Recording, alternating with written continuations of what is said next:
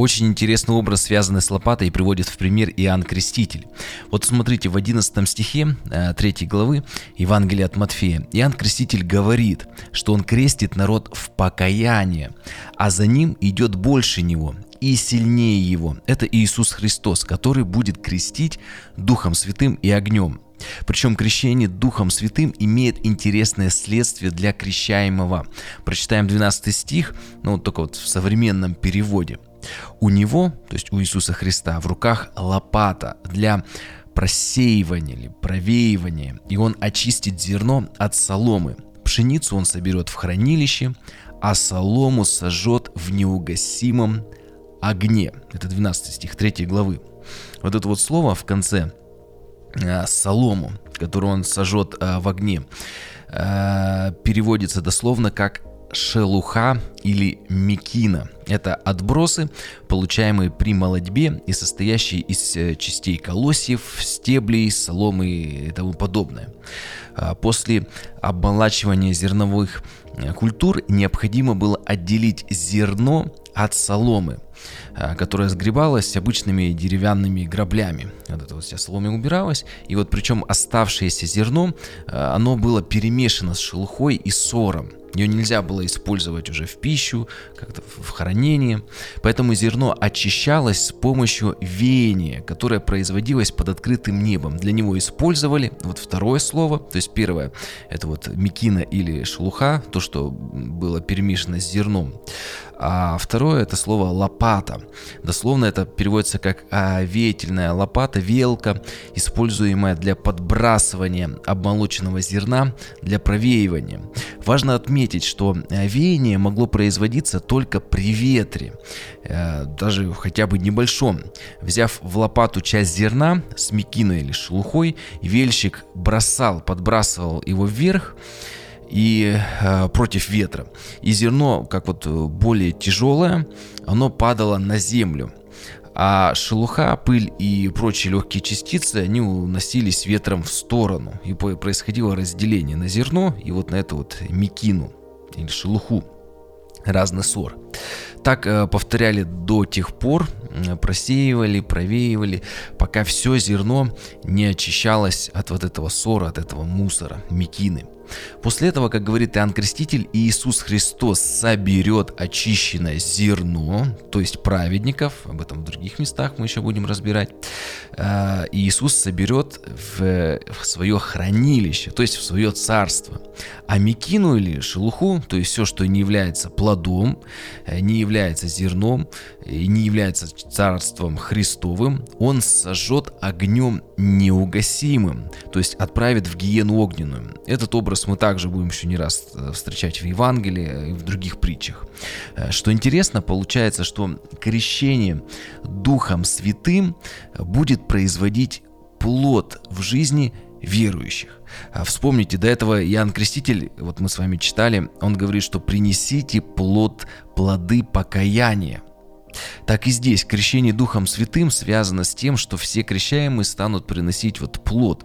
И это зерно Иисус соберет в свое хранилище, а те, кто не примут Евангелие, не будут иметь веса. Те, кто будут настолько легкими, что их э, ветер унесет, те не попадут в Царство Небесное при вот этом вот э, провеивании.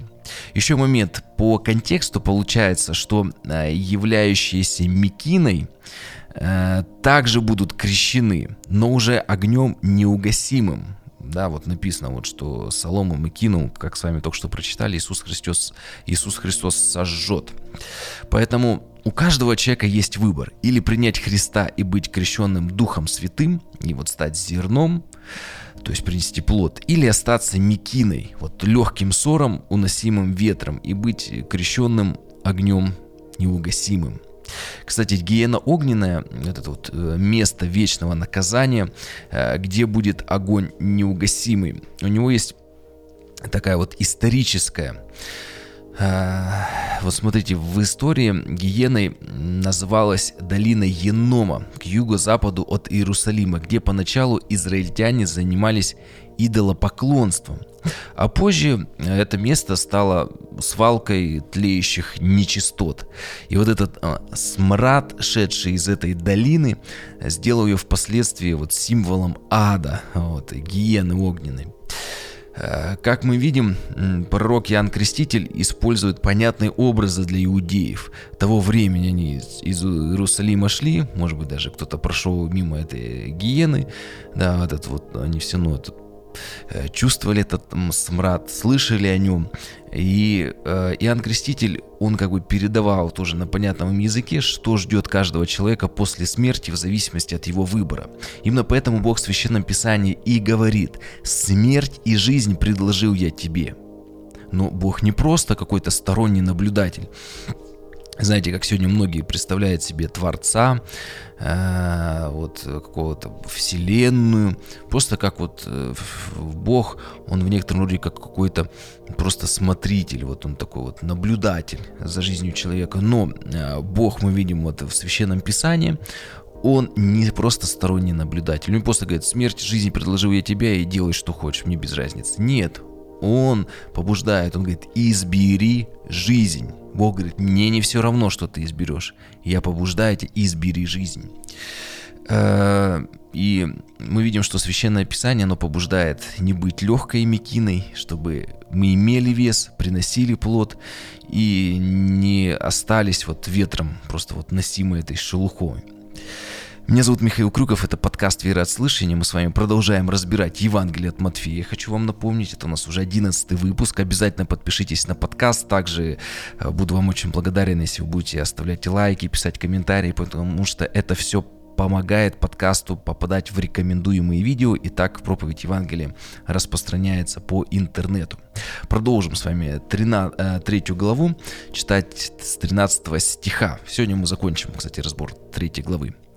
Тогда приходит Иисус из Галилеи на Иордан к Иоанну креститься от него. Иоанн же удерживал Иисуса и говорил, «Мне надо креститься от тебя, и ты ли приходишь ко мне?» И вот возникает серьезный вопрос, а зачем Господу Иисусу было принимать водное крещение у Иоанна Крестителя, если Иисус был больше него и сам крестил Духом Святым и огнем?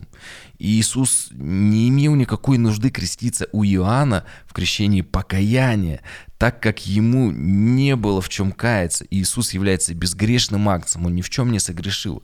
Более того, сам Иоанн Креститель нуждался в крещении у Иисуса Христа, потому что его великое призвание не отменяло первородного повреждения, вызванного первородным грехом. И это при, прекрасно понимал сам Иоанн Креститель, поэтому в 14 стихе Иоанн и удерживает Иисуса и говорит ему, «Мне нужно креститься у тебя, и ты ли приходишь ко мне?» Ну вот 15 стих, смотрите, здесь написано, «Но Иисус сказал ему в ответ, «Оставь теперь, ибо так надлежит нам исполнить всякую правду». Тогда Иоанн допускает его. Так почему Иисусу, безгрешному Агнцу, необходимо было креститься? Во-первых, Иисус Христос является не только Богом, но и человеком. А как человек э, написано, что Иисус исполнил весь закон и ни в чем не согрешил. Поэтому Иисус и есть безгрешный Агнец. Теперь смотрите, Иоанн Креститель является последним пророком Ветхого Завета, посланным Богом, а следовательно, послушание крестящему пророку было также заповедью, причем последней ветхозаветней. И Иисус исполняет ее, или, как он сам сказал, так надлежит нам исполнить всякую правду. Последний пророк говорит, так надо сделать, и он исполнил весь закон, и в том числе последнее повеление Ветхого Завета. А, как человек, э, Иисус Христос исполнил вот это вот повеление для ожидавшего Мессии народа. Но кроме этого, Иоанн Креститель э, говорит, вот еще интересный момент, это уже в Евангелии от Иоанна, в 1 главе 29 стихе, он говорит, вот он, Агнец Божий, на Иисуса Христа указывая, который берет на себя грех мира. Иоанн Креститель указал на Иисуса и говорит, это есть Агнец Божий, который берет на себя грех мира. А Иоанн Креститель еще раз, да, проговорим, Он призвал грешников к покаянию, и как знак этого покаяния Бог требовал креститься у пророка в воде, где эти грешники, вот смотрите, образно говоря, смывали свои грехи. А Иисус Христос входит в эту воду и, образно говоря, берет на себя грех всего мира.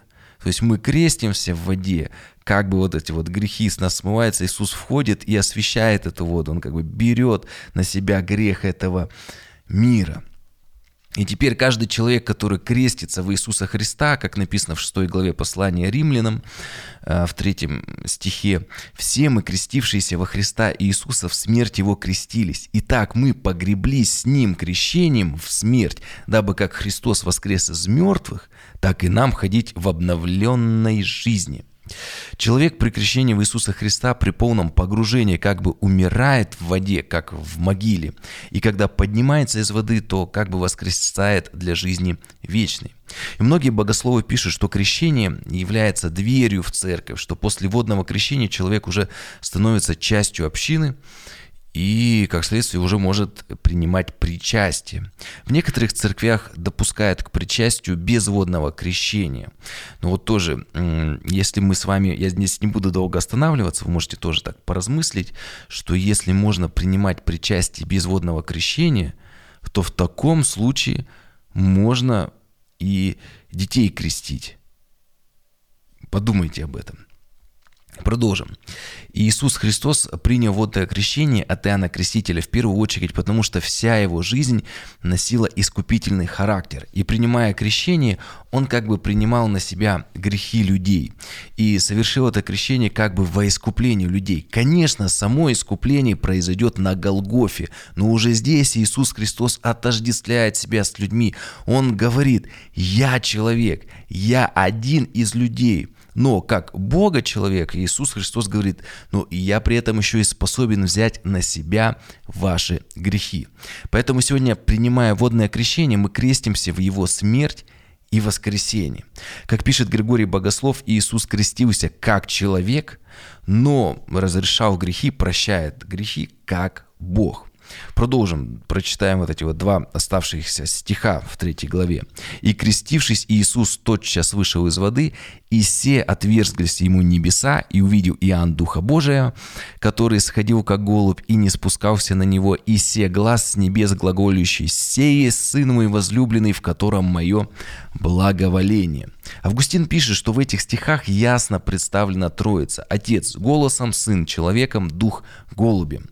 И он продолжает, явление Троицы э, передается здесь столь очевидно, что не остается ни малейшего места для сомнения. В тот момент как раз вот э, была явлена миру Троица, единый Бог в трех лицах, и даже существует такой праздник в православной церкви, как Богоявление. То есть вот Бог, Он явился вот в трех лицах. Единый Бог. Э, почему, может возникнуть вопрос, э, Дух сходит видимым образом на Иисуса – а, Все дело в том, что это является исполнением пророчества Исаи. Исаия 11 глава 2 стих, где написано, что Дух Господень почьет или снизойдет на Мессию. То есть это должен было исполниться это пророчество, это был некоторый знак, что когда увидите, что вот Дух сойдет, значит это и есть истинный Мессия. Для Иоанна Крестителя, кстати говоря, это тоже послужило удостоверением того, что Иисус действительно является Сыном Божьего. Если мы с вами откроем Евангелие от Иоанна, 1 главу 33 стих, Иоанн Креститель говорит, «Я не знал его». Ну, то есть они были родственниками, конечно, он ну, знал как э, там, двоюродного, троюродного брата, но он не мог быть уверенным, что он мессия. Может быть, он э, слышал все эти вещи, которые происходили, э, связанные со сверхъестественным рождением Иисуса Христа. Может быть, не знал о них. Но даже если он что-то слышал, он все равно мог сомневаться, точно ли это Иисус. И, может быть, даже и, и, не думал об этом. Но здесь говорит, что он, он не знал, что именно Иисус является Мессией Христом. И он говорит, я не знал, но пославший меня крестить в воде сказал мне, вот увидишь этот знак, на ком увидишь Духа сходящего и пребывающего на нем, а это как раз пророчество Исаи должно было исполниться, тот и есть крестящий Духом Святым. То есть тот и есть Христос, тот и есть Мессия. А, следующий вопрос часто возникает, а почему Дух спустился, Дух Святой, именно в виде голубя? А, здесь мы уже должны с вами вспомнить э, историю о великом потопе из книги «Бытие». Э, при Ное, э, по окончанию Великого потопа, а Великий потоп, напомню, это было проявлением Божьего гнева, именно вот голубь, помните, когда он возвратился в ковчег, неся масленичную ветку, ветвь, он возвестил этим людям прекращение потопа, а потоп, еще раз, это было излияние Божьего гнева. И то есть как бы возвратившийся голубь, он показал прекращение Божьего гнева. И помните, даже там радуга появилась как знак. Так и здесь вот Дух Святой, а, явившийся в виде голубя, он показывает прощение грехов, прекращение вражды Бога и человека, которая началась еще в Едемском саду и она прекратилась на Голговском кресте. Но уже как предзнаменование Голгофы, вот уже голубь явился, что вот примирение с Богом наступает. А вот слова Небесного Отца «Сей Сын мой возлюбленный, в котором мое благоволение» говорят о том, что в Иисусе Христе мы примирились с Богом. И теперь, принимая Иисуса Христа своим Господом и Спасителем, мы принимаем Божью милость. Ну, об этом э, я подробно разбирал в одном из прошлых выпусков подкастов о Божьей милости. Кстати, а, есть даже выражение «голубь мира». Оно получило популярность э, после окончания Второй мировой войны. И теперь вот вы знаете, что вот э, это выражение «голубь мира», оно берет истоки свои из библейского повествования о потопе и о крещении Иисуса Христа. Когда вот э, окончился Божий гнев, э, явленный в буре. А, кстати говоря, есть еще такая всемирно известная эмблема «Голубь мира». Ее нарисовал Пабло Пикассо – для тех, кто смотрит на YouTube, вот как раз вот сейчас вот показываю эту известную эмблему. Поэтому вот голубь мира, которую Пикассо нарисовал Павла, это вот как раз вот тоже вот есть отсылка вот к крещению Иисуса, Иисуса и к по, великому потопу. Но для нас этот голубь мира имеет очень-очень большое значение. Римлянам 5 глава 9 стих. Там написано, мы оправданы кровью Иисуса Христа. Мы спасаемся через Иисуса Христа от гнева Бога.